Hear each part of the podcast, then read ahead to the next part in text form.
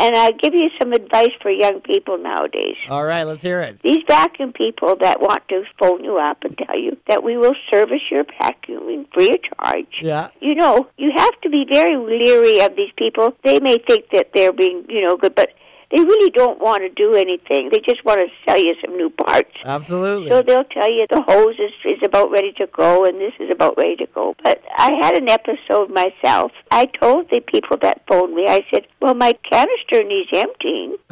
so would that be part of your job if you're going to service this? Because I said, my son was supposed to come and em- empty it. I was hoping, but he's been too busy to do it. And they told me, "Oh no, that's that's okay. We'll do it." So the young person that came to service my machine looks like this was the last kind of job. He's been here before, about a few years back. Doesn't get very far with grandma because I've been around these salesman people for years. But anyways, when I said to him, "Oh, and by the way, before we decide to do any testing of the machine how it operates," I said, "I was told that you will empty my canister for me because I haven't been able to get it done." Yeah. And he said, "Um, "That's not my job."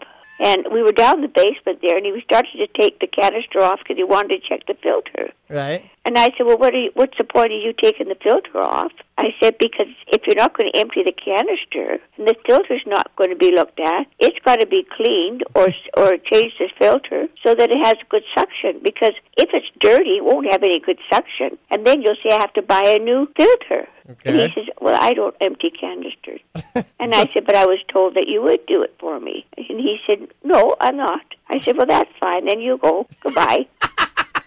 and that was the end of him. That was the end of that one. And I phoned the company today to tell them that this he's not very diplomatic because you know you got to come into a house. Don't tell me that your machine is old because you know it's old. But if it's still in working condition, why would I have to buy a new one? As I said to him, well, maybe my machine is old and so am I. Yeah, you still work. Why can't your You vacuum? know, but you can tell from a person's attitude they don't like their job to begin with. Yeah. Because they they come in as if, oh God, I hate this job, Yeah. and I have to deal with her again.